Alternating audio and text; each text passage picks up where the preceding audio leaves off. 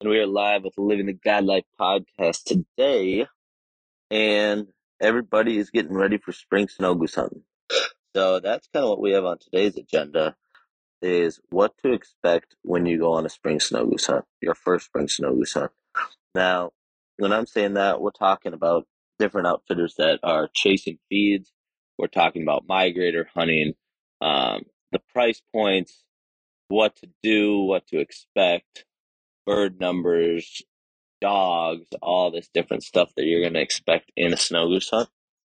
So when you're looking at that, um, this is just a great episode to dig into and find out what you need to know before going on your first hunt. Now, today we are brought to you by Chasing Fowl Outfitters.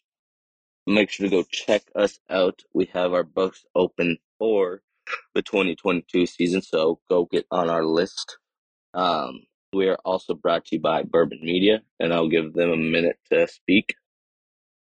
If you're a small business owner in the outdoor industry, we get it. The words digital marketing can be intimidating.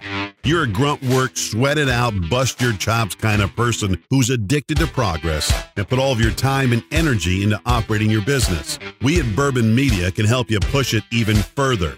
We're digital marketing experts. I'm talking web development, content creation, social media management, SEO, paid advertising, the whole nine yards. And as fellow outdoorsmen, we know the industry.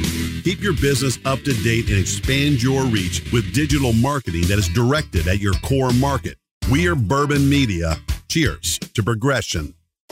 If you haven't seen their newest profiles, um, the subscription website are awesome. They are for newer outfitters. They're for people that maybe don't want to spend a bunch of money on a new website. Um, so I'd highly recommend checking that out. Also, make sure to go check out Pacific Calls. We are going to be doing a giveaway here pretty soon with a couple goose calls and duck calls. So you're going to want to keep up to date on that. And I mean, I was watching Zach Rutledge a couple days ago, uh, a couple weeks ago, I mean, and talked about how he was struggling to pull snows into the field, and he pulled out their snow stormtrooper and uh, really make the really changed the game for him. So, like I've been saying, guys, check out that snow trooper to uh, maybe change things up in your snow spread. Also, we are brought to you by Mallard Bay. Um, if you're looking for all your needs for different hunts, different fishing trips around the country, you're going to want to go check out their website to see what they have available. Um, realistically, anything from Minnesota to Texas to wherever you want to hunt, um, they're probably going to have it. So I'd highly recommend checking them out. Also, today's the day we bring Alex Chosik on. Um, he's getting ready for spring snows in his hometown um, over in South Dakota.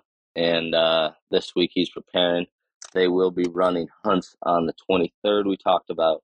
And uh, he just wanted to give his input on what he thinks people should expect in snow goose hunt. And I mean, what I expect when I go on a snow goose hunt, no matter who the outfitter is.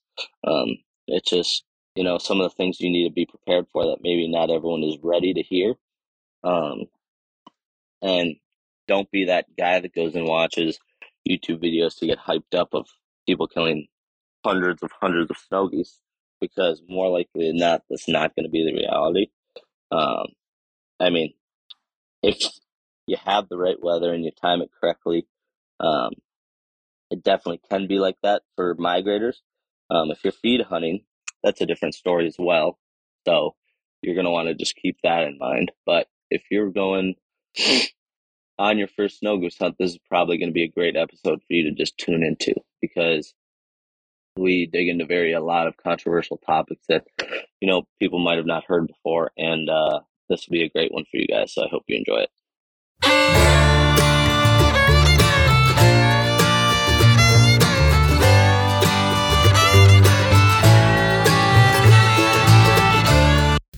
We are live with Living the God Life podcast with Alex Chosik on, and we are going to be talking a lot about snow goose hunting on this episode.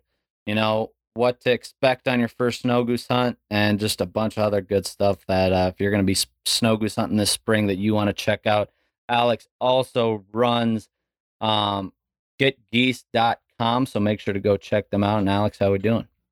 Oh, we're doing good. We're doing good. We're just hanging out in frozen North Dakota right now, waiting for the snow geese to get here. I heard that. I heard that. Patiently waiting. Yeah. How's the snow line next to you guys? Where you're at? I actually got to the North Dakota South Dakota border, and there's actually not. There's not a lot of snow. Actually, I'm surprised. Actually, between I drove up like through Iowa, up to Sioux Falls, and then over to home, and from about Iowa to where I'm at, there really. I mean, I don't know. There's been recent snowstorms that have gone through, you know, Missouri and Yeah. Iowa, and I think parts of Nebraska. But when I drove home, it was on the seventh March. There was like no snow. So I Yeah. even up here, there's patches, but I'd say our fields are about 80% snow free. It's just that the only thing that's keeping them geese down there is cold temps and like winter events south of us. It seems like like just an odd year. Everything's just like a week late. I would say. Yeah. You know, with they got hammered with a lot of snow and ice in Arkansas and southeast Missouri, which doesn't happen to them a, a lot. Yeah.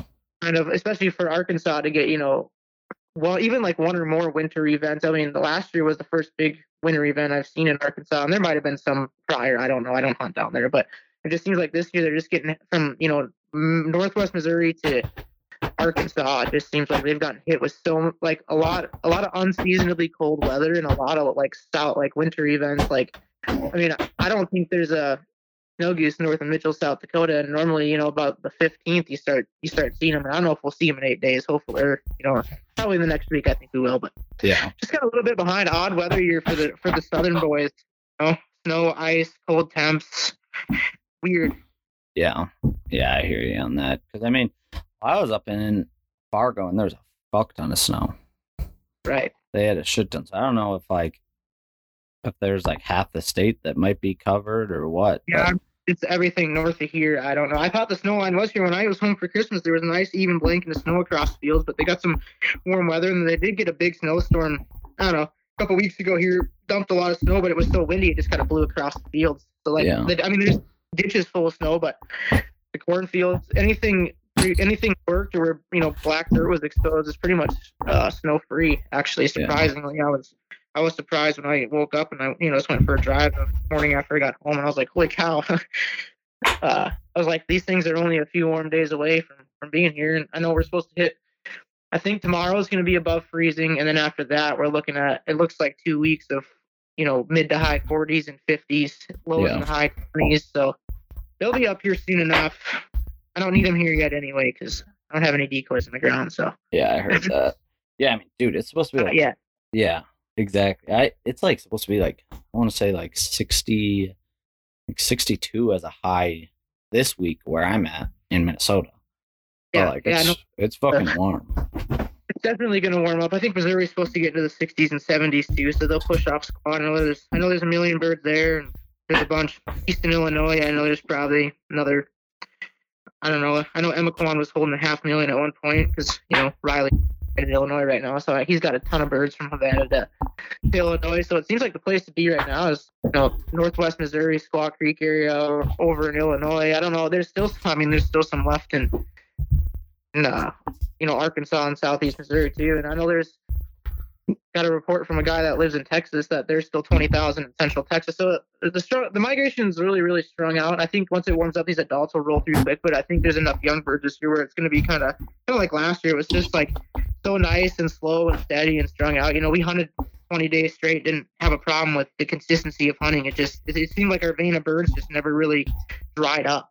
Yeah, yeah, And I think that's how it's going to be, just because it is it is so stretched out yeah, right now. I mean, you know, there's adult snow geese that are pushing north Yankton South Dakota, and there's guys killing juvies in Central Texas. That tells you one thing. There's geese probably everywhere in between those two locations. So yeah, she's definitely strung out. You know, I, I know there's guys getting juvies in Arkansas still. yeah. So, Oh yeah, exactly. I mean, yeah, I saw a guy kill a uh, kill a Ross that was banded in 14 and yanked him like a couple days ago. So the adults are starting to push through there, but yeah, yeah, they're they're slowly slowly getting there. It's just an odd year, you know. I used to hunt southern Nebraska, that that uh, Lovewell Reservoir on the South Dakota Nebraska border, or South sorry, South Dakota Kansas border when I worked for Migration X down there in like 2015, I think it was, or whatever. Uh, that would get geese, you know, February 10th, and when it was on like the 14th or 15th, like right around Valentine's Day, and you could, it was almost like a, like clockwork. And all of a sudden now it seems like the Midwest have just gotten so much harsher winters. It seems like I don't know. I don't know if it's true. I don't know. Ben Webster says this year at Big Kansas Outdoors was more mild than last winter. So I'm not. But I thought it was colder personally. But so either way, either which way, it doesn't matter. But anyway, that that refuge used to hold. You know, I've seen it at 1.5 million. You know, middle of February, and not 1.5. It was like 1.1. Whatever. It doesn't matter. The number doesn't matter. It's like a million geese. And this year they didn't get geese there until how like a week ago, like Yeah. March 1st. Like it was like they were like two weeks late to that. It just it stayed like Lovewell Reservoir just stayed frozen for too long. I don't know why that because you know it just got cold. But no, I mean normally that place is money like on opener Yeah. February 14th, and this year I mean everything like I said everything's just late. Yeah. Oh yeah. But- no, I hear you on that. Yeah, I feel like I mean we've had some cold winters. There's no doubt about that. Yeah, and I know we got a lot more snow than we did last year uh, here, which is good because we were dry on the farming aspect. But Yeah. I mean, I thought there was going to be some good sheet water spots with all of our snow being about melted, but it's actually we're just that. I think that first round of melt kind of just soaked in. Like it's kind of kind of odd. There's not a bunch of sheet water on here, Yeah. so it'll be interesting. I'm sure they'll I'm sure they'll go sit on on the refuge, but I don't think there'll be a lot of geese roosted up around us this year, which is which is kind of the hopes. I like kind of being in a flyover area because you know there's not a lot of competition on the ground around you Yeah. kind of it kind of kind of helps. You know, you're working with a lot high, a lot of high, you know, high high migrating birds and stuff like that. Not having them low feeding around you and stuff. But Yeah. I just I just as well not have geese on the ground around me because you get anything that wants to decoy. Well, you know, everybody that's ever hunted a snow goose knows that you can't out decoy a live bird. Oh no, not at all. Yeah, I think that's a great point. Like if you're in a flyover area, you're not going to be dealing with like live birds around. See that that's the thing about Migrator Valley Outdoors. It's like Migrator Valley Outfitters, pardon me. Uh, you know, that's all that's all migrator hunting, but you know, they run I mean, we run big spread and stuff. I mean, I just I just did a 28 20 like a 28 day run or 30 day run with them in Missouri southeast to northwest up to Mound City. Then I came up here to get, you know, my stuff ready. I get geese, but the thing is about like one of the things I really wanted to touch on is like the price point of these guided hunts. Yeah. and like and like what in like what you're getting. Like you know because there's uh, like there's guys in arkansas that charge you know four to six hundred dollars a day. And they're they're hunting strictly feed fields right? Like for those that people that aren't familiar with that that's your your roosting birds that are going to feed they leave at night and then the outfitter goes in there and sets decoys where they were the night before you know basically setting up where the geese you want to be for just a morning hunt you know it's probably not going to be any good in the evening you're going to shoot them in the morning but typically those Arkansas feed hunts are like a little more consistent just because you're you're going to be where the birds want to be, but you Yeah. got to look at the price point. You know, do you want to pay that X amount of dollars for just a morning hunt? You know, you're not even getting an evening hunt. You hunt the morning, so basically you're paying for, you know, probably four hours of hunting every morning. So probably a total of twelve hours of hunting. You're paying, you know, anywhere from four to six hundred dollars. And the guys that do it do it well. I'm not knocking the guys that charge a bunch of money. I'm just saying people need to understand that you know that's a roost to feed hunt, right? Yeah. That's yeah, that's your outfitter moving decoys every single day. Yeah. All right. Now, Oh. if you're hunting migrators like we do at Migrator Valley, you know, we're running more permanent spreads, and that can be, you know, just as effective or just as good as hunting feed. It's just it's all it's all weather dependent. But typically those hunts are a lot cheaper as well. And they're typically an all day hunt when you're hunting for migrators because you don't know what part of the day they're going to push. You know, it could be right before dark. It could be, you know, the warmest part of the day. It could be right away in the morning. You know, and so you're basically those those migrator slash permanent spreads. You know, they get kind of a bad name because people people go on snow goose hunts and migrator spreads when you know it's like buying a lottery ticket, like we discussed last year when I did the first podcast. You you book these dates, and if the weather's favorable, you're going to kill geese, and if it's not, Yeah. that's just you know you, you, you drew a bad card per se, but that's why we're only charging two hundred dollars a day because really this whole spring snow goose thing relies on you know it all depends on one thing, and it's well two things, and it's two things that a guy can't control, and that's the actions of wild birds and the weather. Yeah. Right? You can have all the best equipment in the entire world, but try to hunt snow geese in unfavorable conditions in the spring, and you're not going to kill anything. Doesn't Oh. matter it doesn't matter who you are. It doesn't matter what equipment you're running. You know, there's a lot of guys that, you know, getting away from the price points, I guess. um, there's a lot of guys that you know they book these spring snow goose hunts at Migrator Valley, and I know that the management is very good in in uh, selling the details of the hunt and stuff like that. But guys will still show up and be like, "Oh, one of the birds been hitting this field." It's like, well, that's you know we're hunting migrators, as we told you, you know, and like I said, at the cost basis of two hundred dollars a day, I mean, you can't expect us to be out scouting and, and hunting feeds. You know, we're giving we're giving the general public a very affordable price to go hunt snow geese. And if you got south winds at five or ten, or a light north wind at five or ten, it's gonna be fifty, you know, forty plus, forty plus degrees that day. You're probably gonna have a good time and kill geese. Yeah. You know, it's it's nothing the outfitter is doing. It's strictly the weather conditions when you're there hunting. Yeah. That, that's all it is. Like I kind of wanted to clear the air because I see a lot of stuff. I follow a lot of pages on Facebook. I'm pretty quiet on there. I don't comment on a lot of stuff. A lot of people don't even probably know I watch them. I don't, you know, snow goose migration page and stuff. And everybody goes, I went to Arkansas with da da da da da, and we had a bad time. It's like, yeah, because there was snow on the ground and it was, you know, 10 degrees. Yeah. You know, the geese weren't migrating. There's nothing wrong with hunting migrating geese. The problem is, is that your consistency is just a little bit lower because you're not hunting feed fields and you're relying on the birds to actually migrate. And then when we get to Northwest Missouri, as long as there's birds on, you know, Loess Bluff, you know, we hunt the feed fly off Loess Bluff and migrators. So you're, I mean, you're more of a guaranteed to see birds because you know we track the flight off of off of the refuge, and if it moves, you know we'll move spreads and stuff. You know if you're if you're not under geese, like we're gonna move it. Like if you're not if you're not seeing them, you know we're not gonna put you out in a dry in a dry spread. You know, and, and I'm a big fan of the migrator hunting just because I like to see them come from the heavens. You know, I'd rather kill you know 20 to 50 that came from a mile up, and I had spin you know five times before them you know before they went feet down and we shot them at 20 yards. Like I I mean I'd rather have it that way Yeah. sometimes just from a migration spread standpoint, you know. But the Yeah. feed hunts are too are fun too, but they're just, they're just really fast paced and it's over quick, you know. Yeah. Oh, It's a nice- exactly. Nice day to be outside and you you go down there to Arkansas and you, you know you shoot them up in the morning. Well, then you just kind of sit around the rest of the day. There's not a lot of activities to do. You know, there's nothing else. You can't. It's not like in the fall where you can go try to hunt a different species and shoot a limit of that or you know anything like that. You're just kind of. So I don't know. If it's a nice day, I mean, you might as well just be out in the decoys all day, which is like I'm saying, you know, those migrator migrator hunts are super affordable and it's typically a longer duration hunt as well. So, Yeah. I don't know. I just kind of wanted to explain the difference. A lot of people, like I said, the migrator hunters get a lot of bad, a lot of bad raps sometimes. But like I said, it's nothing the outfitters doing. It's it's the weather, you know.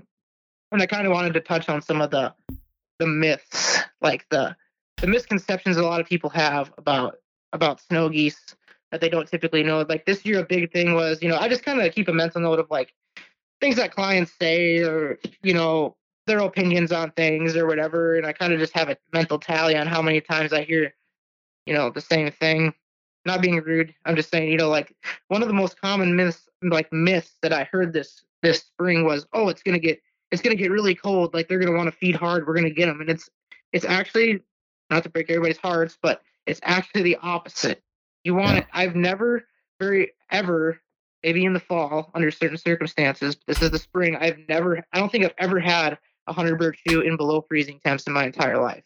Yeah. like it's just they're not honkers they're not mallards they don't put the feed bags on when they when it gets cold. You know what they want to do when it gets cold? They want to run. They don't like cold. Even if your water stays open but it gets really cold you're going to lose a bunch of geese. Like they hate Oh, the cold. Yeah. cold fronts make them things bounce south so hard in the spring that's exactly the opposite of what you want. Yeah. Like Yeah. the snow geese are so much more playful when it's warm and breezy than when it's cloudy and cold whether you have wind or not when it's cold it's still it's still just tough hunting like Yeah. you know, and that's where, you know, if you're in Arkansas on a feed hunt, that's cold. Well, they're still probably going to come there. So, I mean, it's kind of a, just a different, it's just a whole different world between the migrating, migrator hunting world and the, and the feed hunting world. It's kind of, it's kind of the hmm. thing I wanted to touch on. Cause like I said, everybody's just like, oh my gosh, we saw millions of geese and they didn't, they didn't decoy it. It's like the outfitter must be junk. It's like, no, it was 20, you know, 22 degrees or 15 degrees outside and the decoys were frosty all morning and they were adult snow geese you know that that's the other thing is like if the weather's not you know really holding up to standards as far as goose hunting we get a big cold front and uh you know the geese leave like management will call all the hunters and tell them you know what to expect that it's going to be they're not mm-hmm. basically it's a nice way of calling and telling guys that hey the hunting is not going to be good like maybe you should reschedule or just push your dates back and you know we get guys that that's still all we want to come and try which is fine i mean you booked your hunt whatever like we'll hunt in the cold But then all I'm saying is when you are ready to leave, don't complain about the number of birds killed when you were literally warned over the phone that you could potentially have a bad time if you come just because the weather is not conducive to killing snow geese. Yeah. Oh, exactly. I've yeah, had, don't I've let the seen that- name don't let the name fool you. They don't like the cold. Yeah, exactly. They don't like the cold at all. So it's just like things like that. I don't know. The the outfitter customer relationship has to be pretty open and honest, and I feel like they do. You know, Migrator Valley, we do a really good job of that for sure. Yeah. Same with get geese. You know, I already pushed my first three days of hunters back just to ensure there would be geese here. So Oh yeah. mean, that's you got to I mean, be straightforward when you're snow goose hunting because I I mean, mean- right. it is what it is. Right. And the thing is, is like it's one thing if you see them and don't kill them, but you can't have guys out there just not see them at all. Yeah. You know. Yeah. I'm not gonna have guys come and just look at empty skies and be like, "Oh, I guess they're not here yet." Well, Yeah. obviously I know they're not here yet because I live here. So Yeah. one day, you know, I just figured I'd give us a little three days grace there per se, and I think it's gonna work out for us. Maybe even maybe if they get here a little early, maybe even let a little bit of those adu- those really mean lead edge adults push through. Yeah. Yeah, exactly.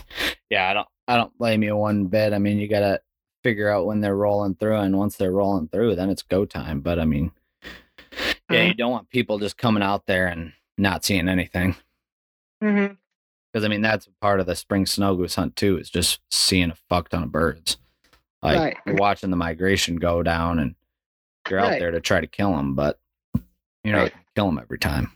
And it's always, you know, it's called a snow goose hunt. Everybody wants a snow goose slaughter and a snow goose kill. We do our, no matter where we're at, we do our best to ensure that you're going to kill geese. But at the end of the day, like I said, you can't control the weather, weather, and you can't control the way the birds act. You Yeah. know, and and it was tough in Missouri just too because, like I said, the un, you know, I don't know if it's ever been that co- this cold and snowy this late in in Mound City, Missouri, in a long time Yeah, you know it's just normally the normally like normally when we get up there you know there's a ton of birds on the refuge it's warm sunny you know and it's just unseasonably cold and snowy it's just like spring's got to come eventually yeah.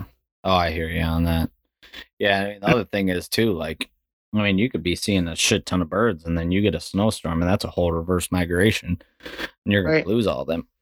And they're not gonna want to fly up. So, like, it's really a gamble. I mean, you you could be in that time frame of where it's really good, and then all of a sudden, Mother Nature throws a bat, and all of a sudden they're going back south, and then you ain't gonna see a fucking bird. yeah not for a few days anyway. Yeah, and it seems every time they push south it takes them like two days to reboot. Like even if it's like 60 degrees the same day or the Yeah. next day it's like they're so tired from pushing south. Like everybody's like oh it's gonna warm up tomorrow. We're gonna see them it's like no it's gonna probably take two days because it took them all the way you know wherever the hell they flew south to probably gonna rest a day and feed and then the next morning or the next evening you might see them but they, it seems like i call them reboot days it's like it takes them a little bit Yeah. to turn turns them a little it takes them a little bit to turn the sails and, and head back south or north Oh yeah, exactly. And I mean, That's Yeah. another another thing I wanted to talk about too is like the guys that, you know, oh we booked, you know, we booked your opening days. Like those should be the best days. Like, you know, like I said, it's all weather dependent. I mean, the adults can be pushed through early, and you could be in in young birds or you know whatever the whatever the circumstances. But you know, if you show up, you know, our first few days of hunting, no matter where you're hunting, especially if you're hunting migrators, you know, and it's cold and stuff, you're probably not going to have a lot of young birds around. There's a lot of guys that try to jump on opening days that outfitters have to offer.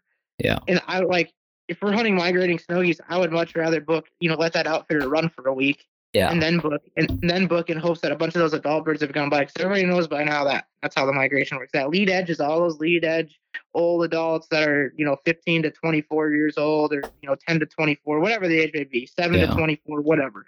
It's all old, you know, breeding birds. They always push through first. Those are those hardcore smart adults that have seen everything a million times.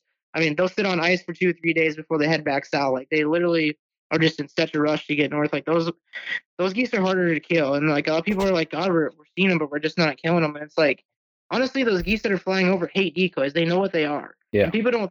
People people think they just magically go up to Canada in the summer and get dumb and you can kill, you know, old birds. And under certain circumstances, you can kill birds. You know, in fog or a snowstorm or, you know, a lot of people jump shoot them, whatever.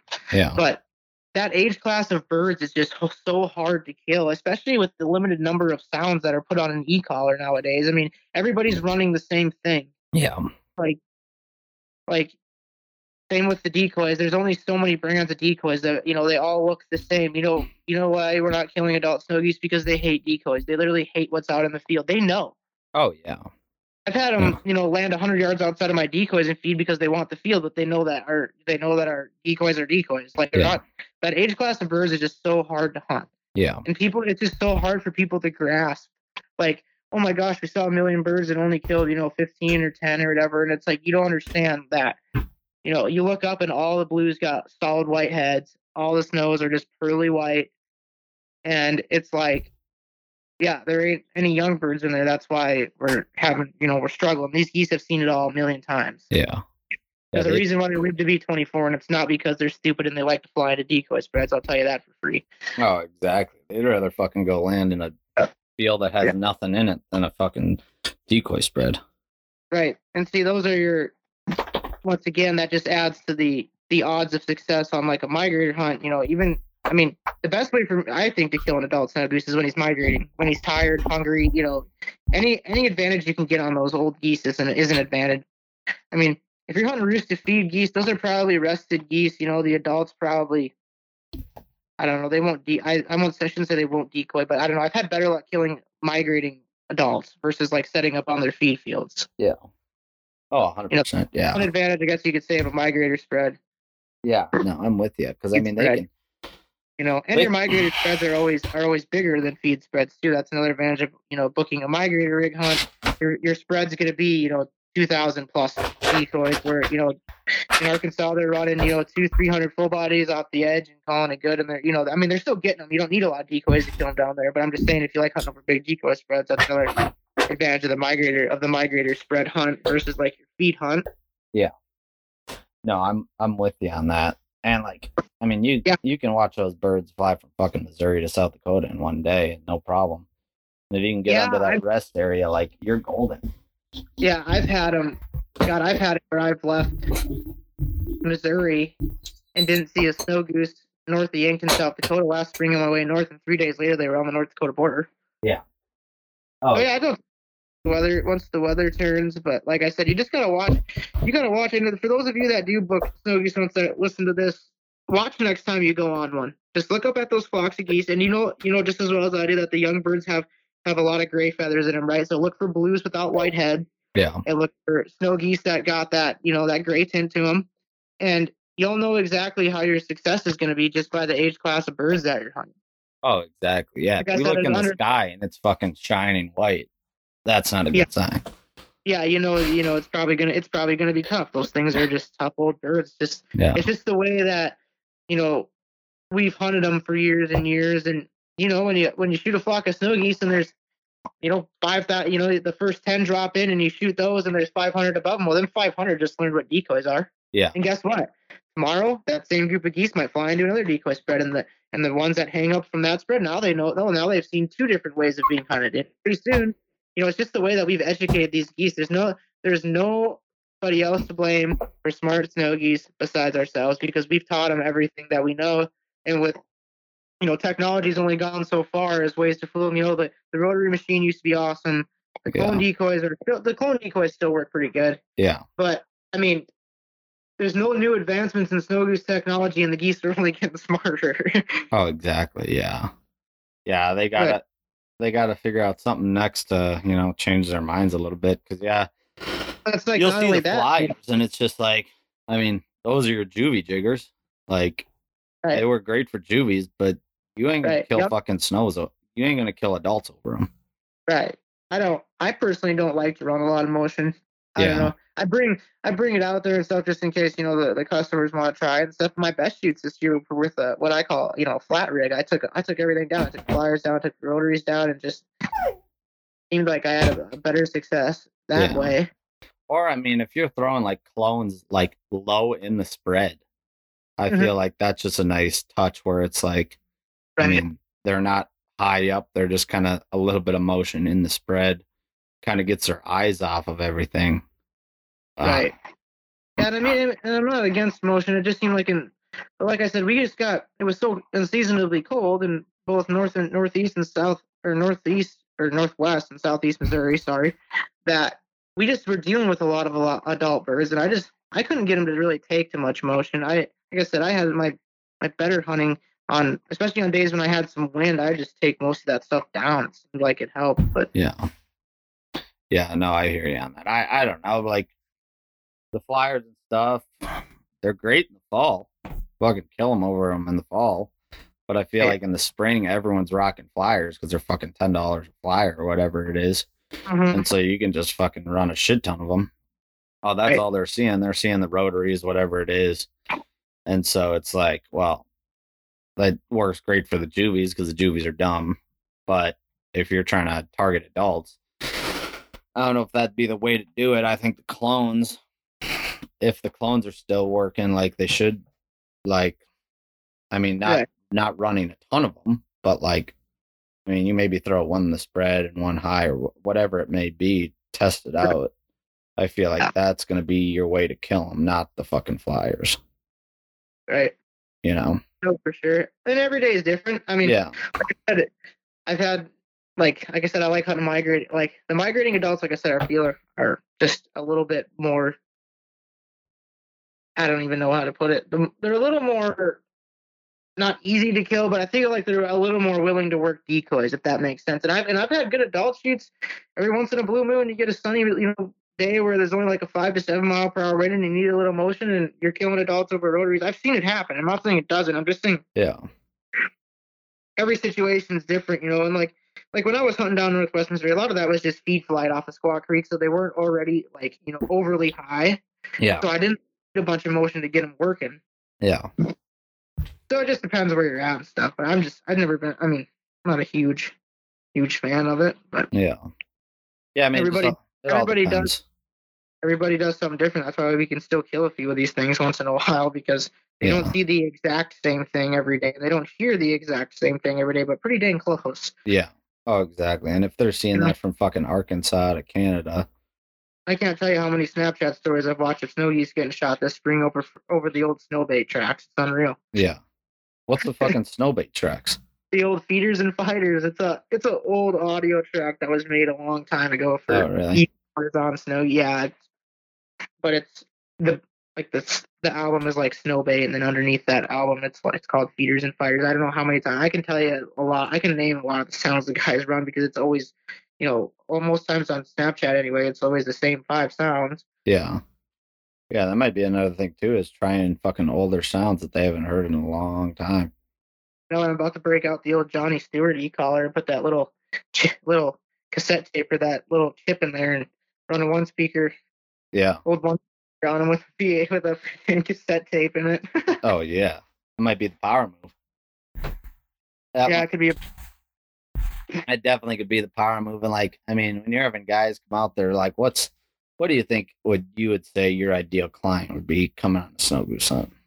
what would you say? What? Sorry. Your ideal client for a snow goose hunt. It's you know I have. I mean, I've met a lot of good. I've had a lot of good ones, and it has really nothing to do with age or location, as far as like which region my clientele is the fa- you know my favorite clientele comes from or anything like that. A lot of basically as a guy in the spring, you just really want guys that understand that it's hunting, it's not killing. If you can have guys that are willing to come and maybe only shoot ten birds a day for three days, Yeah. and not throw a hissy fit, like those are the kind of guys you want Yeah.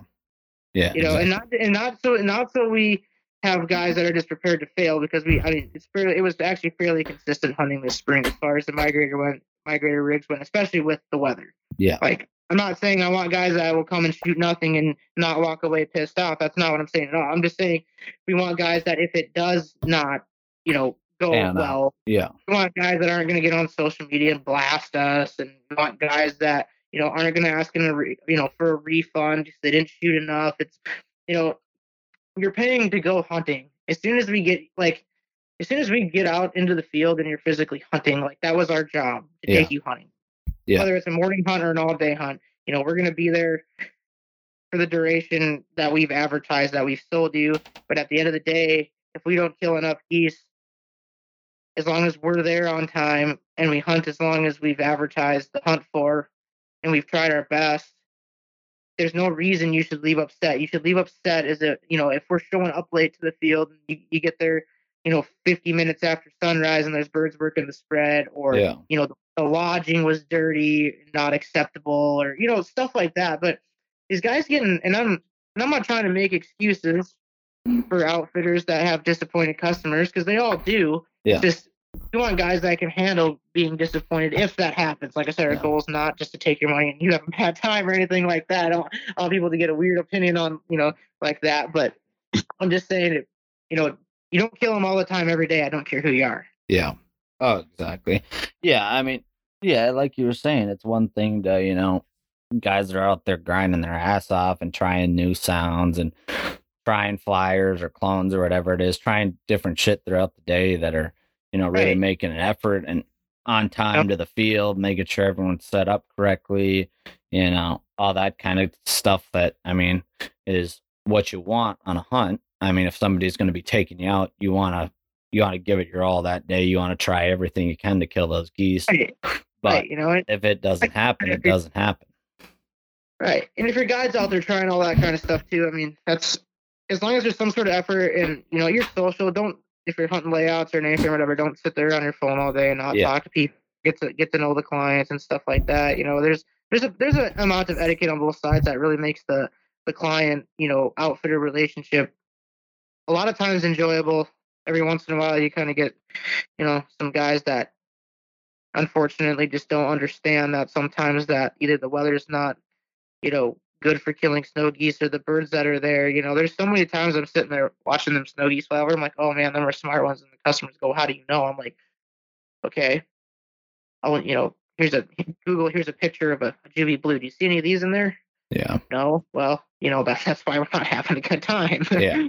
that's just and that's why a lot of guys, you know, canceled their hunts and stuff in 2019. There was no there was no juvenile hatch. Nowadays, outfitters and stuff and snow geese hunters in general are pretty much just, with the uh, exception of the jump shooters, I guess that can that'll sneak up on those adults and. Basically, this this whole thing is just built on, you know, preying on the population of young birds Yeah. which isn't dumb. I mean, yeah, they're they're easy to kill.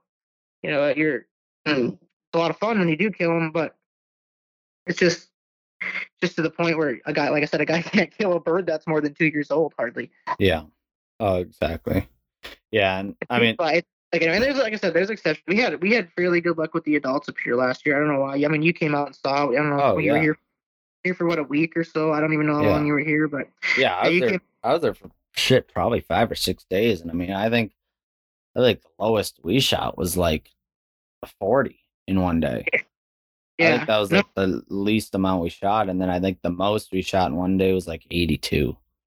right. So I mean, like And, and then like you guys And were staying all- on well- the fucking, and yeah, they were fucking all adults. Like, I mean, we shot what? I don't even know if you were there for all of them, but I think that there was like a I don't know. There's probably like a ten day stretch where we were killing killing mostly adults. They were they were kind of strung out and just kind of seemed to hang around forever last year. Luckily, like I said, they were actually fairly friendly. Surprisingly, I couldn't believe it. But I think we shot four four leg bands in that ten day stretch. And the youngest one, I believe, was like four or five years old, and they were all up from there. yeah, So that tells you what age class the birds are in. Like I said, migrating adults. That's probably the only way a guy can kill an adult snow goose if he's you know if he's tired and he wants to come down. If you don't want to come down, you can come down. But you know, like I said, if you if you can find birds, if you can get on a point when you're hunting migrators where they've flown for a while and they're just a little bit tired, I feel like that's just a really good factor to kind of think about when you're hunting adults. You know I mean?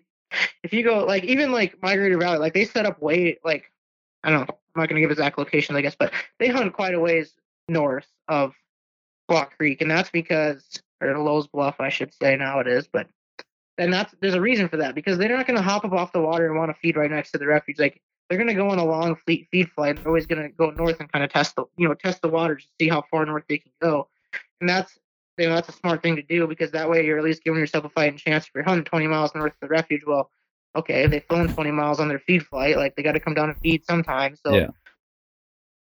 I don't know. It, you gotta you gotta keep that kind of stuff in mind too. Is like you want those geese to be as tired or as possible per se. You Yeah. know, I don't I don't like hunting around big ref like close close to big refuges. Like I said, I I like to be you know if there's a million birds on Loess Bluff, I want to be mm-hmm. north there a long way so I can get them when they're somewhat tired, or, you know, ready to come down. I Yeah. guess.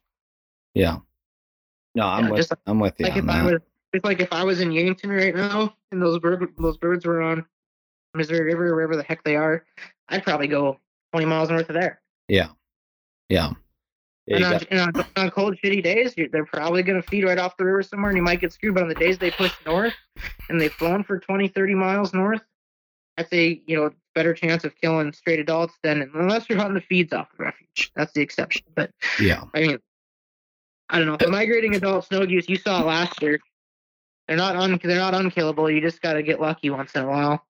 Yeah. Oh, exact. I mean, like hunting right off the river, like Yankton or whatever it may be.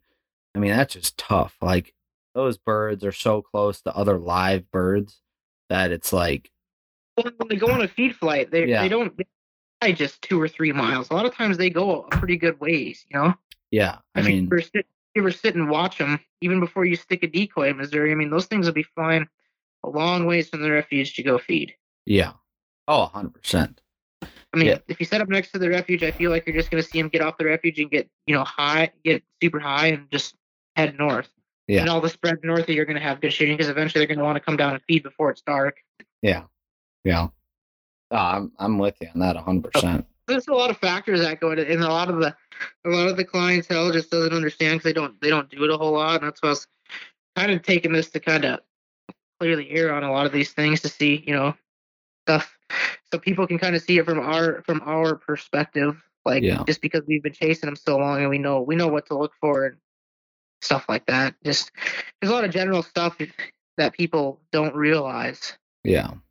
Yeah, 'cause, I mean, everybody thinks like, oh shit, I want to go hunt right next to the refuge because a bunch of birds are dumping in from the south. But like, you don't realize like those birds are coming to rest. Like they've they've already done their feeding. They've already done whatever. They're coming to the water. They're gonna hang out at the water, and then they're gonna leave straight north from there. They're not gonna fuck around with your spread right around live birds when they know that they can tell that those are live birds and yours aren't. Right. Yeah.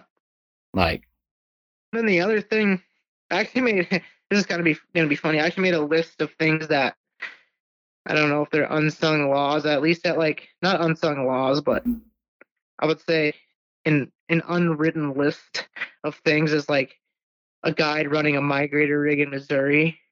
Yeah. Kind of I don't say expects of their clients, but kind of would like their clients to acknowledge per se. I don't know, some you know, like so basically what I'm getting at is I guess stuff that I don't know how to put it. Kind of like courteous things a client could do to make the hunt experience better for the guide. yeah, that makes sense. yeah, I couldn't really think of a word there, but like for example, you know, as a guide, when I get up in the morning, I gotta grab my e caller that's plugged in. Gotta make sure I got my speakers. If we're running rotaries that day, I gotta make sure I got three, four char- fully charged car batteries. You know, I gotta bring my dog. yeah, I got a lot of I got a lot of stuff going on early in the morning. You know, if it's your first day and you didn't, you know, sign your waivers and mail them in, I gotta have you sign waivers and maybe collect the other half of your deposit. You know, there's just a lot of a lot of moving parts early in the morning. yeah, And so it's like a customer, if you can, you know, a lot of these fields farmers don't want us driving in because of compaction. We got to use it, you know, side by side or even a four wheeler and a sled. So, you know, don't bring the world with you. I know it's an all day hunt. I mean, I get it. And you need certain amenities while you're hunting, you know, snacks, drinks, whatever, but don't Yeah. bring your, you know, 50 gallon Yeti cooler and throw it in the back of my sled behind my four wheeler and say, oh yeah, we're, this is all of our, this is all of our lunch and stuff. It's like, you know, number one, I need room to put my stuff in there. Number two, you know, I got to get out there and unload all these batteries, hook up the rotary machines, put up flyers if it's windy enough. You know, I got a lot of stuff to do when I get out there. I need all my equipment out there, preferably in one trip.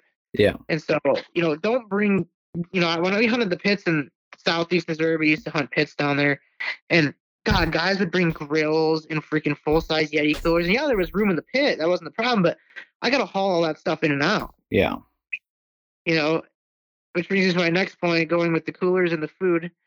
The best thing you can do on one, you know, an all-day snow goose, unless it's unless they're migrating all day. I understand if there's birds pushing, but typically with that feed flight off of Squaw Creek, middle of the day is pretty boring. Yeah. Especially setting up north of Squaw Creek, if you have migrators coming from the south, well, where are they going to end up in Squaw Creek with the other million birds that are sitting on there, right? yeah, So as a client, you know, if your guide wants to go take a one to two hour break and get, you know, get lunch and take his boots off and sit in the chair for an hour and then come back, or you know, maybe he's got dogs. Even you know, if if you book your own party and you have your own dog, we'll get to that aspect in a second. Yeah. You know, maybe maybe a guide's got to run back to the guide house and let his dogs out if if the other guys that aren't hunting that day are busy. You know, touching up spreads or setting a new spread. You know, there's there's certain you know stuff guys are out doing to try to better our situation that don't need to be messing. You know, with my dogs, Yeah. I got two of them. So you know, if I want to take, if I want to run back, you know, run back 15 minutes to the guide house and you know let my dogs out and grab a lunch or whatever. I mean, it's like super cool when you get customers that are like, oh yeah, you know, even we, you know, even we could take a lunch or they could, you know, they want to leave for lunch too. We'll just establish a time to be back. We'll meet back at the field. I'll get them a pin or I can meet them at the meeting spot that we met in the morning. It's not an issue, but definitely allow your guy to take a lunch because, like I said, we have a lot of moving parts in the morning. The last thing I want to do uh, upon trying to remember everything that I need for the morning is try to, you know, drag myself a lunch long or make a lunch quick in the morning Yeah. you know, everybody's like, well, why don't you do it at night? Well, it's spring snow goose hunting. A lot of times we don't get back to the house till 7.30, 8 o'clock. We got to plug our batteries in. We got to clean our birds. We got to find ourselves supper, maybe catch a shower. We got to take care of dogs. It's like the last thing I want to do the night that I get in the, you know, the evening I get back is make myself a lunch. So yeah. like, you know, if your guide wants to take a break, you got to understand, you know, we're out in the, we're out in the field probably 14, 16 hours a day, every day that we're working for Migrator Valley. If you can just give your guide a break, you know, that's kind of a, kind of a nice thing. Oh, hundred percent. I think that should be just Well, writ- then- and written then in you avoid- book. and- Right. And then you avoid, you know, leaving your, you know, you avoid the guys bringing these big bulky coolers and stuff out into the blinds. Or, you know, I've had guys literally bring big coolers out there when we're hunting layouts and just try to bury them in a bright white cooler and behind layouts with corn stalks. I'm like, it's never going to work, yeah. No. you know? And it, and then you just kind of eliminate all that because you just, you know, a lot of times in my safety talk, I'll be like, yeah, you know, 11:30 noon, I'll probably take a lunch. And, you know, before we leave the trucks, I typically tell them, you know, hey, I think we're gonna, you know, we'll take a lunch at noon today, unless they're flying all day. But I just, it'd be nicer just, you know, guys just left those big bulky coolers and all their grills, and I know they're excited. They're on a big hunt trip with the boys, and they want to, they want to cook lunch at the field, and that's cool. You know, it's a boys trip. I get it, Yeah. but just leave that stuff at the trucks. Oh, yeah. and you can walk back to the truck and make At our lunch break, shit. you can go back to the trucks. You can have your your food, whatever, and stuff like that. Just try to avoid bringing so much. I shouldn't say clutter because I'm sure it's important hunting gear to most people, but try to avoid bringing all that those extra items out in the field, especially in the spring when you can't take a pickup out there. You Yeah. know? Like, oh, like Oh, yeah. I don't want to have to make two trips just because you want to bring three coolers out there. I Yeah. like to make one trip out there, set my stuff out, go park the wheeler, and start hunting. Yeah. Or go, you know, go park the Ranger, or whatever we're we're driving. Yeah. And then and the next point I want to make is oh yeah, dogs, client dogs. I'm Yeah, sure there's plenty of you guys out there with uh, good dogs. Uh, upset anybody? I know dog pride is a real thing, but if your guide has dogs or your outfitter has dogs, probably leave your dog at home. Yeah. And I'm not saying it just because I've had some really misbehaved client dogs, but it's just kind of it's just kind of one of those things as a guide that I don't want to have to worry about somebody else's dog. Yeah. You know, especially if we're running a mixed group. It's different if you book your own field and you're, you know, you and all your buddies are comfortable with that dog. But, you know, if your dog breaks and, you know, you're in a mixed group, I mean, who's to say there's people there that have never dealt with a dog that breaks and you're, you know, you got low geese out front. I say shoot him and your dog runs out there and gets shot Yeah. you know i can in my safety meeting i can only tell them so many times uh, you know we have a basically we have a stranger's dog out here no idea how it hunts don't know if it breaks so if it messes anything up it's on the owner and you know if it breaks i guess make sure there's sky above the dog before you shoot but it's like this is one of those odd deals where especially in a mixed group it's just odd because you know the dog you know this dog breaks and there's clients shooting birds over your dog but you can't. I mean, these guys, those clients are there to kill geese, so I can't just say not to shoot them just because the dog guy doesn't want us to shoot geese over. So it just gets to be, you know, just let the guy run his dog. Yeah. Yeah. I, I mean, mean, if it- if your guide not- has a dog, there's no reason for you to bring a dog. I mean, that's what we tell people as well. It's like, okay, you book your own group. That's great. If all your six or more buddies are fine with your dog breaking and they understand what your dog has to offer, that's not affecting on how that's affecting on how the experience is in general.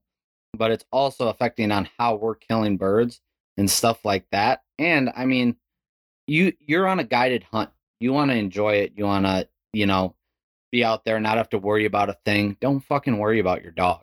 Like, leave it at home. Like, if your dog is not there and it's not gonna, it's gonna break every time or whatever it is, don't give yourself a headache. You're already paying a certain amount of money. Like, just leave it at home. You don't want to deal with the headache. You're out there with your buddies. You're out there to have fun. Like, if your dog's great, great. That's awesome. Like, you go hunt with your dog at home, whatever. If it's your duck blind buddy, I mean, that's awesome. But Mm. if like a guide has a dog, just don't worry about it because that's just something that just not necessary. And I know everyone loves to bring their own dog and everyone loves to hunt over their own dog and show off their own dog, whatever it is. But Right.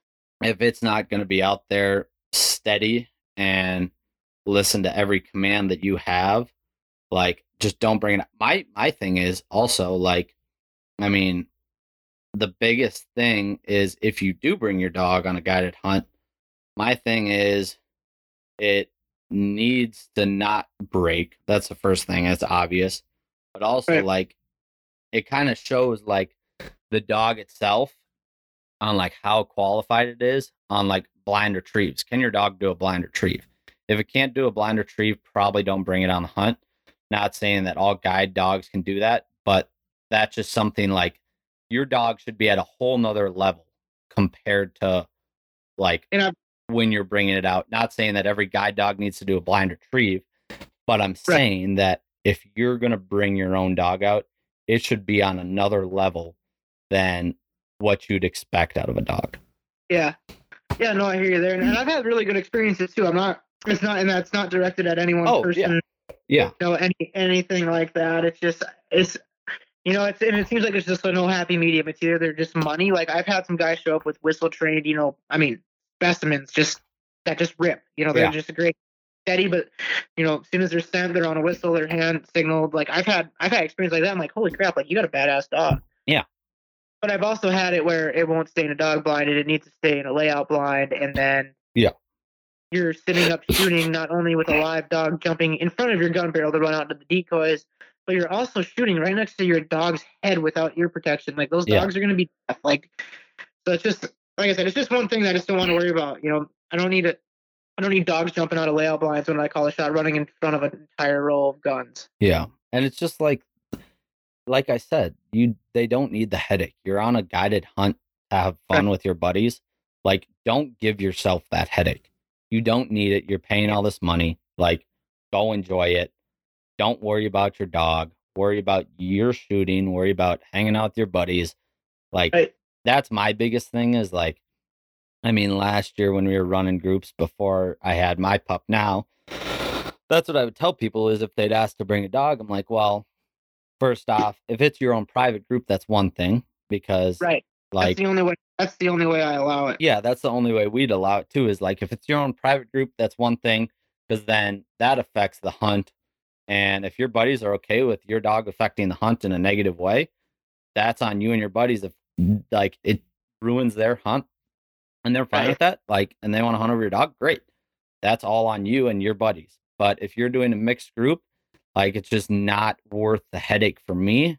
And it's not worth the headache to tell you to go put your dog away and then me getting yelled at for saying, "Oh, well, my dog's fine. He's he's okay. I you, you don't need to worry about him." Well, it's like, no, dude. Like, we do need to worry about him because we're hunting with other people that may have never hunted over a dog or are getting annoyed because your dog's acting up, and Right.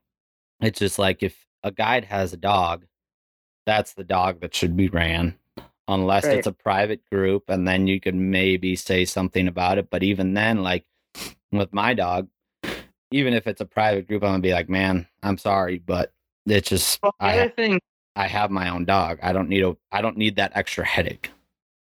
the other thing is too is like a, pe- a lot of people don't take this into you know into uh, consideration is a lot of these dogs that come are you know people come to Missouri to kill snow geese or South Dakota to kill snow geese. A lot of times they typically come from places that don't have snow geese. Correct. Yeah.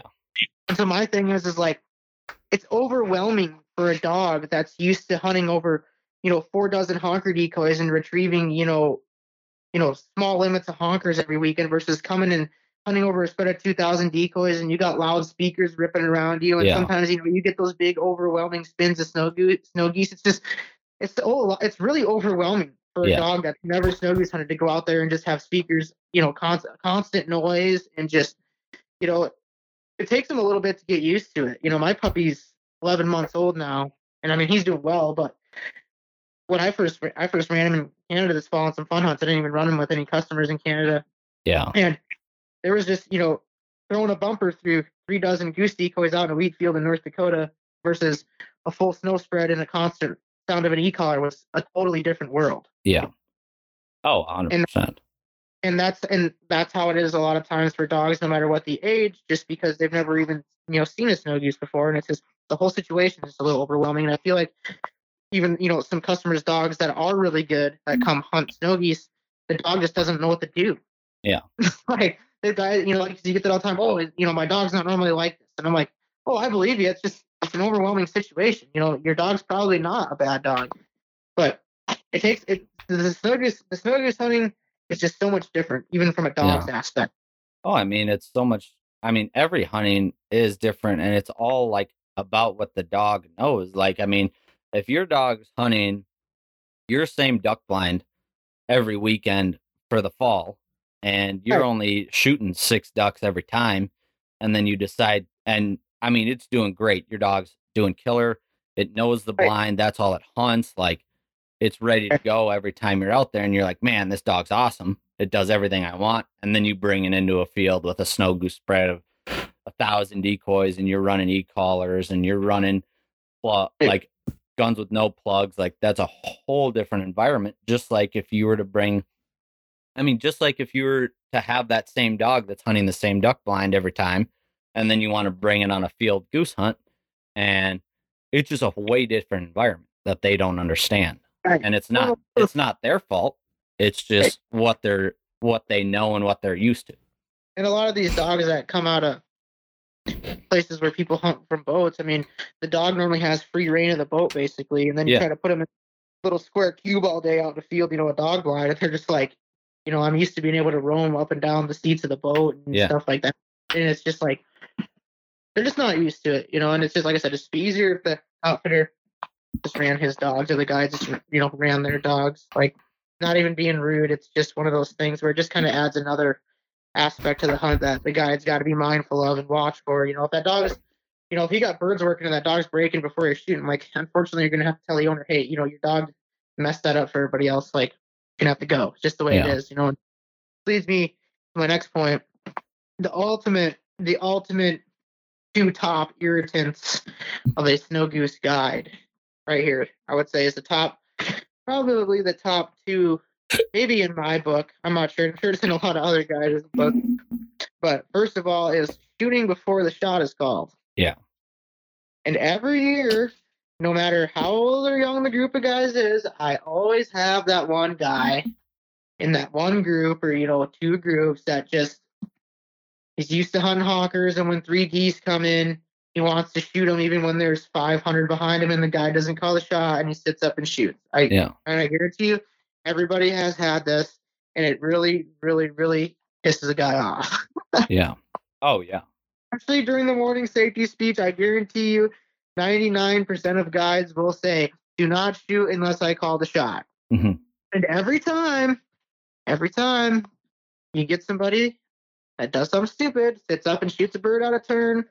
But luckily, normally, like the guy doesn't have to get after him too hard because their buddies get pissed at him, right? Like Oh, I had one, I had one this year where I think his buddies are madder than I was, so that worked out pretty well. But he didn't do it again. But yeah it's just like that's like the ultimate frustration. Then the other, the other frustration that I would say, which every every guide I'm sure has ever bitched about, is like tips. oh my god yeah Like there is nothing more frustrating than a spring goose guy that gets up at 4:15 every morning, 4:30, gets all of his stuff, is on time, doesn't forget anything. You know, you have all your ducks in a row for the morning.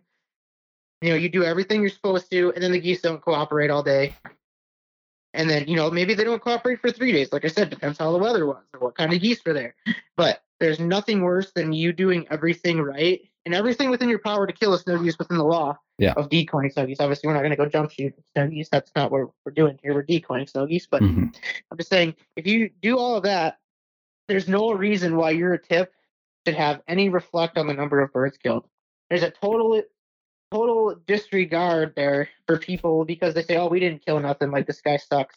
That's not the case at all. Yeah. You know, if you did your job, I can know if you're showing up, like I said, late to the field, you're forgetting stuff. You know, you're rude to your customers. You're antisocial, whatever. You know, you're mean- you know you're not respectful. Yeah, it's just it's like just that. like the I mean restaurant type of deal. Like if you're if your waiters like always there, asking if you need refills, checking on you, da da da da. It's not their fault if the food's bad. Like that's not how your tip should be reflected. Right. If they're doing everything in their power to make your experience better, their tip Right. should their that that should be their tip. Now, if your food's bad, that's not on them. They're not making the food for you. Like, you know, a lot of guys don't realize that. You know, there's a lot of mornings we get out of bed, we know it ain't gonna be good. Yeah. But we have have to go. We have to go surprise. You know, provide a service and put on a good attitude and you know try everything within your power to get these guys a snow goose. Yeah. You know, no matter what the weather is. I mean, that's that's our job. But if we do everything in our power and you don't kill a hundred, there's no reason why you shouldn't give the guy what he deserves for working hard while you were there for three days, whether you killed ten or ten thousand. Yeah. Yeah. A hundred percent. I absolutely hate that. Oh, yeah, here's, you know, they'll hand it to you. Yeah, the hunting was really tough. And it's like, yeah, the hunting was tough, but I did everything in my power to get the- the geese that we did kill. So, like, I don't know, you know, what the issue is. You know, that, like you said, that's like a, a waitress doing everything right and then handing them bad food and they, t- they and, and it's on the cook. It's not even on the waitress, but Yeah, they take it out on the waitress. Yeah, exactly. You know, I'm sorry, the geese didn't want to die today. Like, I don't know what, I don't know what you want me to do, but I did everything I could. Like, is that worth anything to you? Yeah. Well, you know, to a lot of people, no, because they didn't get a giant picture of bird to send home to their wife or the, their wife that thinks they wasted a bunch of money chasing a geese or, you know, to their buddy, you know, they didn't get to send a power picture to their buddies back home that were jealous that you got to go on a guided spring snow goose hunt. Like, Yeah. You know, and a lot of, and a lot of times, like I said, it's, it's the weather. like, I'm telling you, I, I, I hunted this year, Northwest Missouri opening day. The first day we hunted up there this spring. And I think the wind chill was probably negative five that morning. There was snow on the ground. Yeah. And like I said, these people had been notified, said it was going to be tough. And I literally sat out there all day to kill one goose. Yeah. And it was, and it was a small, it was a small group of guys. And dude, I bet they killed. I mean, they didn't kill a whole ton of geese, like I said, just just because of weather. It's nothing we were doing wrong. We saw we saw geese. They just didn't want to cooperate. It was colder hell outside, and uh, and they still took care of me. That's the kind of people that we're looking for as well. You know, like not to be a jerk, but if you come book with us and you're whoever you're hunting with, or you know, even if you get a couple different guides in in two days, whatever the case may be, as long as they do what what you know, if you're satisfied with their effort then forget about the number of birds killed and take care of the guy. Like that's all Yeah. you know. That I mean, that's a large part of a lot of guys' in- income, including mine, is is those tips. Yeah. You know what I mean? I mean, there's there's there's good paying spring goose jobs out there, and there's some that aren't so good paying, and especially the guys that work for that the operations that you know maybe just run less fields or have less clientele and just don't generate a very a, a huge you know net number at the end that just can't afford to pay guys what maybe other outfitters are just because you know they're Yeah. just not as big. They're just not as big. Yeah. Exactly. Nothing wrong with that. I mean, it's like anything. You got to budget your expenses to make sure you, you come out ahead. Yeah. You know, Same with your salary for your guides. Oh, well, you- Yeah. I mean, take care. if you're if you're a small outfit, I mean, you can't like you're gonna do the best you can to pay your guides and make sure that they're happy with what they're getting. But at the same time, like you have to remember that it's a tip job. Like just like caddying, like you're not getting paid a ton, you're banking on your tips. Like that's the biggest thing that comes out of it is if you're gonna go out there and spend all day and you get a ten dollar tip, it's like, well, this this fucking sucks. Like I did everything I could. I worked my ass off, but I'm only getting a ten dollar tip. Like these guys, this is a tip paying job, no matter who you are, no matter- no matter what outfit you're working at. I mean, it's it's a large source of any guy's income. You know, so like I said, it's people need to kind of turn the other cheek and be like, oh, we didn't kill nothing. This guy sucks. We're not gonna tip him. You know, if if I did a satisfactory job getting you out in the field in the morning, getting everything set up, everything running smooth. Yeah. You know, fixing fixing decoys that may have tipped over in a high wind if we had a high wind. You know that sort of stuff. You know, make it. You know, make it a good experience, regardless of how many we kill. I just feel like a tip shouldn't really rely on the number of birds killed. Yeah, it's not a salary paying job. Like that's what people don't understand. Like I mean, you get places- paid weekly on what you're doing, but at the same time, like this is like you're banking on those tips. You're trying to create the best experience for people, just like a waitress is. I well, mean, see, the thing is, is a lot of a lot of people don't know that outfitters that you know the guy's gonna come back to the owner and be like, you know, this was this was junk. I had you know seven guys for three days and they gave me a hundred dollars or something, you know, something something stupid like that. And guess what? Well, if that group calls next year, even if we're not, we might just be full when they call. You oh, know? oh, exactly. I mean, And we- that's and that's the way it goes. It's like you didn't take care of my guys, like you ain't on our team then, type of thing. Not to be a jerk, you know, stuff like that. But it doesn't have to be a huge tip. I'm just I'm just saying, you know, if you I had it one time in South Dakota when I was really young. I had a group of guys from I don't remember where they were from, doesn't matter, but I don't know, they hunted for a couple days and we didn't do overly well. The geese were just kind of getting there. It was I don't know. There wasn't a lot of geese around. We killed a few. But these guys got all pissed off and threw a five dollar bill at me when they left at me when they left the lodge. And I was like, yeah, okay, like I don't know how that's my fault. Like I did everything I was supposed to, but okay. Like yeah, no, I, I'm with you on that, dude. We had we had one guy this year. I mean, if he ever calls again, I'm never I'm never picking up his phone call because I mean, we had guys. Dude, this guy could not. This guy had something wrong with his leg, like couldn't walk or whatever, really well. Um, and I mean, he is like, yeah, if you could get like an A-frame hide, that'd be great. Da da da. Hunted with us for three days by himself, booked by himself, and like we did everything that we could to like make sure that he was comfortable, whatever it is. And Right. literally wiping his ass. Like he literally asked one of our guys to load his gun for him. I'm like, your hands aren't broken, dude. Like you can do Right. this yourself. And just being a dick the entire weekend. And we're shooting birds all three days and gives us a $30 tip for three days. yeah, I'm like, dude, we wipe like we literally wiped your ass this entire weekend.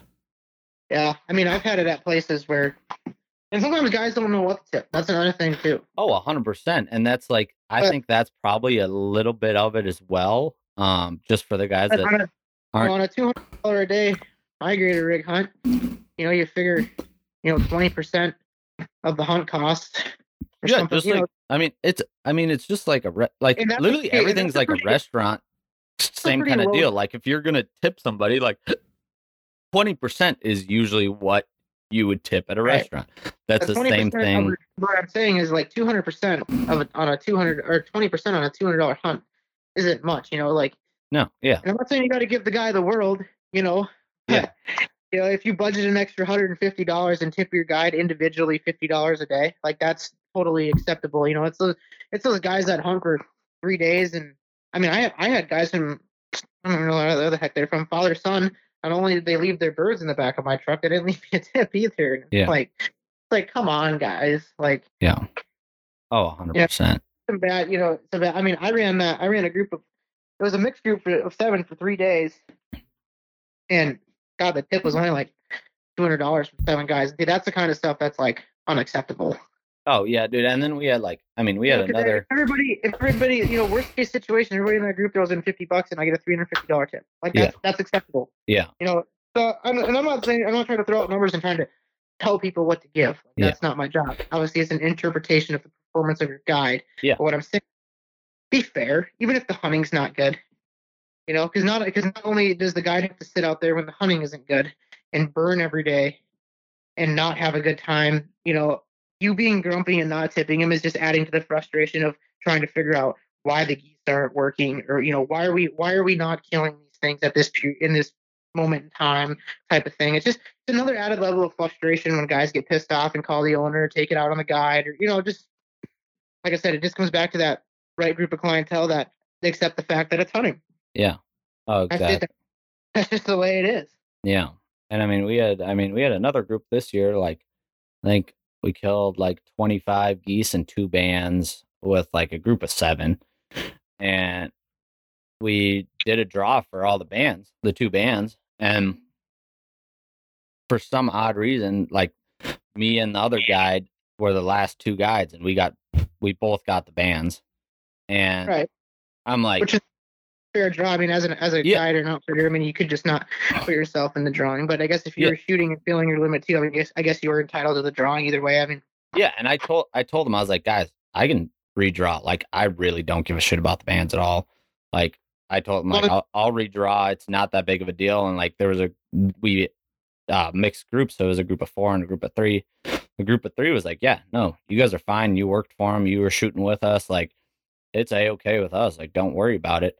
The group of four didn't say anything, and then they were very mad, and they I guess did not tip. And I'm like, guys, I literally, if you would have spoke up, I would have redrawn in a second. And I just wouldn't even put myself in.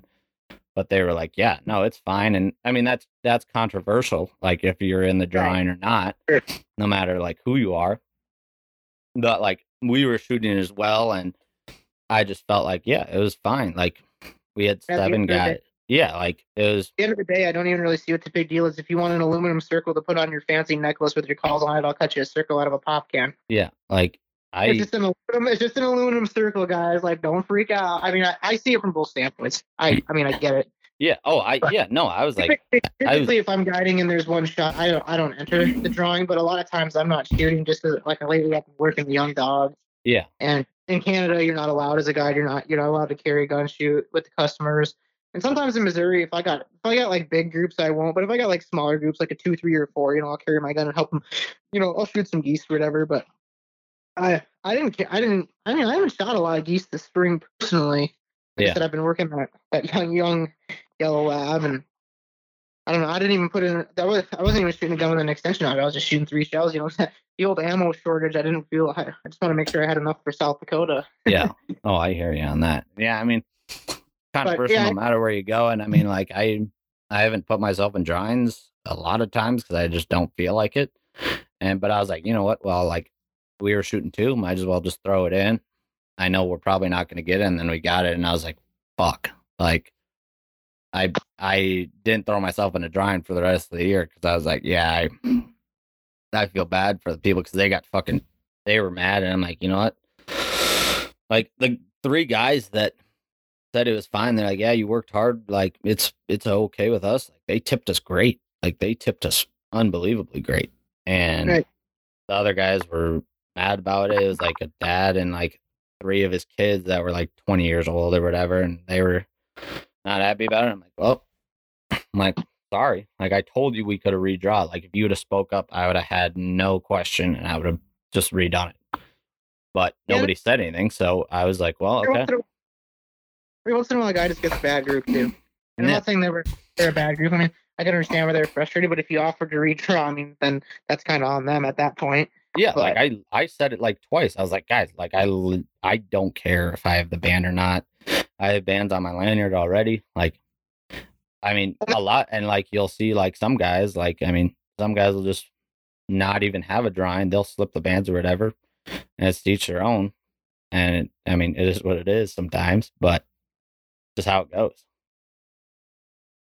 But yeah, I mean, sometimes you get a bad group, but then a lot of times, you know, these places that get got get you know repeat repeat customers, it's kind of like you get excited for certain groups to come in because they kind of fit all Oh, these yeah. param- these parameters. You know, they're they're there on a guys trip, they're there to hang out with their friends. You know, you get a lot of groups where like it's a group of friends from college that came from you know five different states, and it's it's kind of a get together type of thing. And if they kill, great. If not, you know, whatever. It's it's hunting. You know, I mean, just you know, those are the types. You know, they take care of their guides. You know, good attitudes. You know, it, it there's a there's a good a good for like a good bunch of you know clients out there that that meet those those standards. Just every once in a while, you get a you know a new group that might be a little poopy. They didn't kill enough geese or whatever, but for the most part, I actually I deal with I'd say the 95% good ones, and there might not even be a five percent for the bad ones. Honestly, I think it might be lower than that, but Yeah. It just it just seems like it goes so much smoother if the if there's just not any client, you know, guide client owner drama. Yeah. per se. Yeah. You know. No, I hear you on that.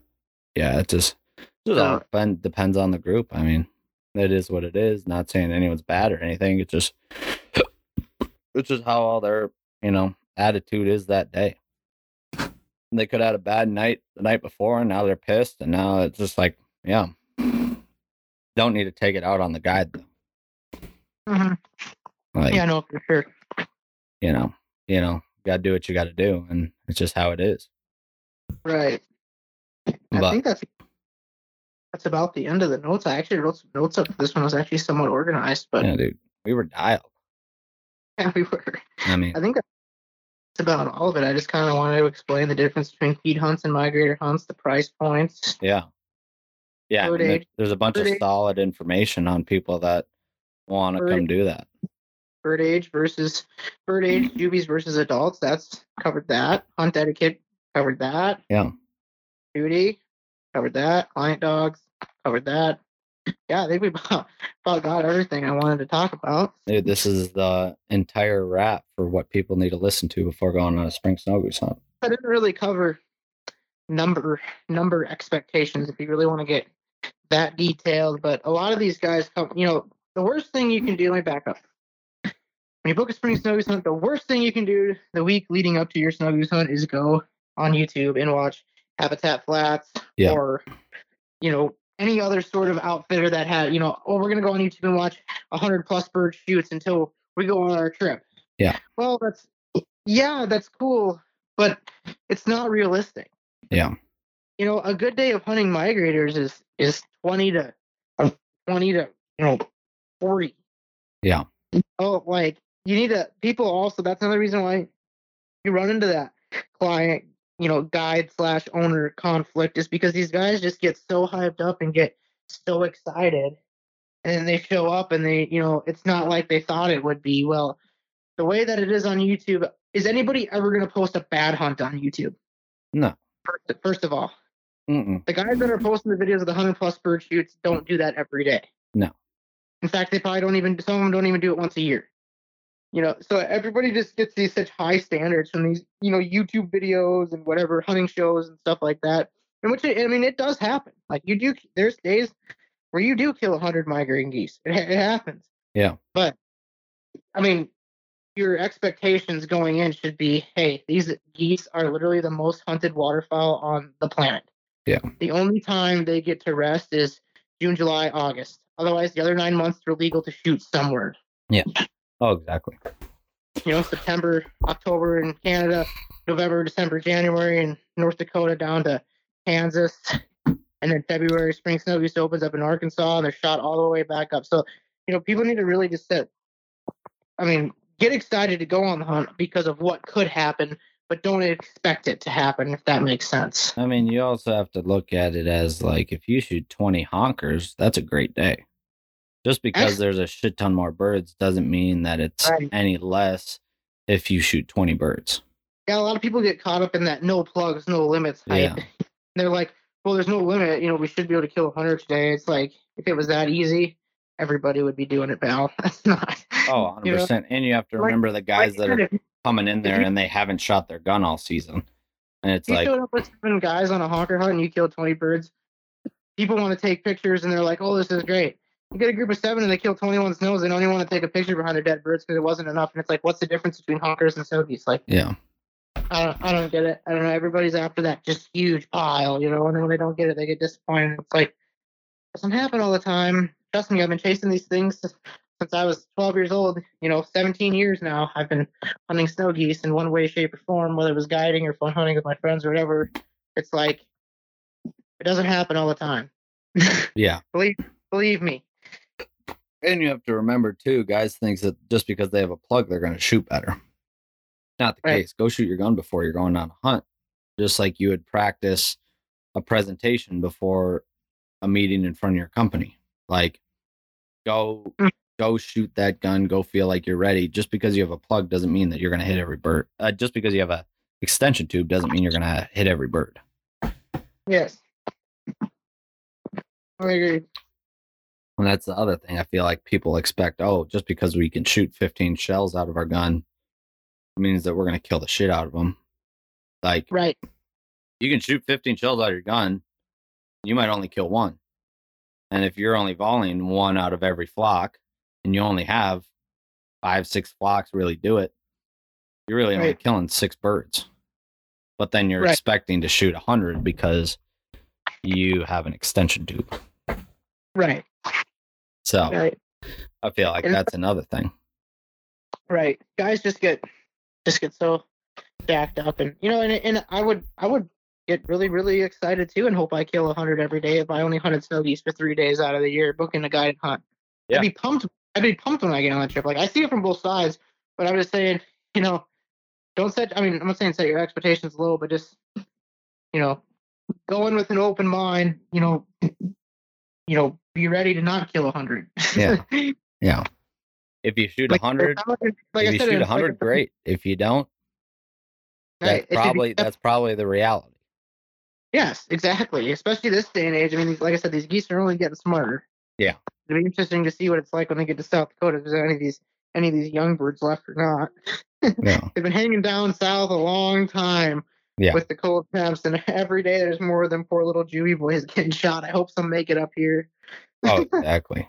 Yeah, no, I'm with you on that, brother. I heard Yeah. that. Yeah, people just gotta, you know, just expect what's the reality and don't get your head Right. get get your head in the clouds. Right. So yeah, I hear you on that. I hear For you. sure. Yeah, dude, that was killer. I mean, is there anything else that you kind of wanted to go over? Because I mean, we covered the uh, hell out of that. Yeah, I'm not sure. I kind of just wanted to get more of the, you know, the client stuff for client side because you know everybody, average, everybody's all like talks about you know how they hunt, where they hunt, you know, whatever. But it's never. I don't really think there's ever been a guide, like a written hand handbook for you know clients that are going on a hunt or anything like that. And I just kind of wanted to clear the air on on some things. I mean, it's kind of a boring segment, I know, but there's not a lot of people that go in depth with what a guide expects from its customer. It's always what the expect, you know, what the customers expect from the guide or what the customer expects from the outfitter. It's never, it's never the other way around. And when you get it going good both ways, it's a lot of fun. You Yeah. know, Oh, exactly. I'm with you on that, brother, and I appreciate you jumping on. yes, sir. You'll have to sneak out to South Dakota here pretty soon, I imagine. Come try to shoot a goose or two again. Oh, I heard that. Yeah, I'll definitely be out there. You just got to let me know when. I'll be out there with you. Well, they gotta get, they gotta get here first. Hopefully before the 23rd. Yeah, that would be the ideal scenario. Yeah. Well, That- one way or another. I heard that. Is Cody coming out there again? Yep, Cody will be out here. Um, Tanner will be out here. I think they're coming like Monday, Tuesday to help get these decoys on stakes. They got to do that. We're gonna go drilling. Well, hopefully every stake we have here. There's a trailer that's got to come over from Illinois still with Riley. That's got another 1,100 full bodies and 300 floaters in it. But other than that 1,100 full bodies, we'll have the other, I don't know, 2,900 or 2,800 stakes drilled in, ready for decoys to be put on. But we're probably not going to put them on until next week sometime when some of my help shows up. But Yeah. We're gonna at least get the stakes drilled in this weekend. That way, maybe we can go have a little a little hoorah celebration for Patty's Day weekend before we before we start guiding snows here, and most of the work will be done before we celebrate St. Patrick's Day. Now, I'm a big Irish family over here, so I guys Oh, yeah. gotta cel- celebrate the infamous holiday. You know, Exactly. I heard that, brother. But yeah, Plus, guy dude. just, the guy just kind of needs a break from the snow. He's saying, "Gosh, I've been I've been running hard since God I was in Canada in September, and I haven't haven't quit since. This is like the longest like streak I've had off Yeah. since I started. I know August September, so kind of a nice little break. Anyway, I'm ready to get back after it though. Yeah. Oh, I hear you on that. I should be on TLC Strange Addiction. Strange Strange Addictions. I'm addicted to snow geese. I have a problem. oh, I love it. I love it. But yeah, dude, I appreciate you jumping on and yeah, I mean, get ready to get after him, son. Bet I'll keep you posted. Let you know how we do. All right, brother. Yeah, sounds like a plan. All right, I'll shout at you later. All right, I'll see you.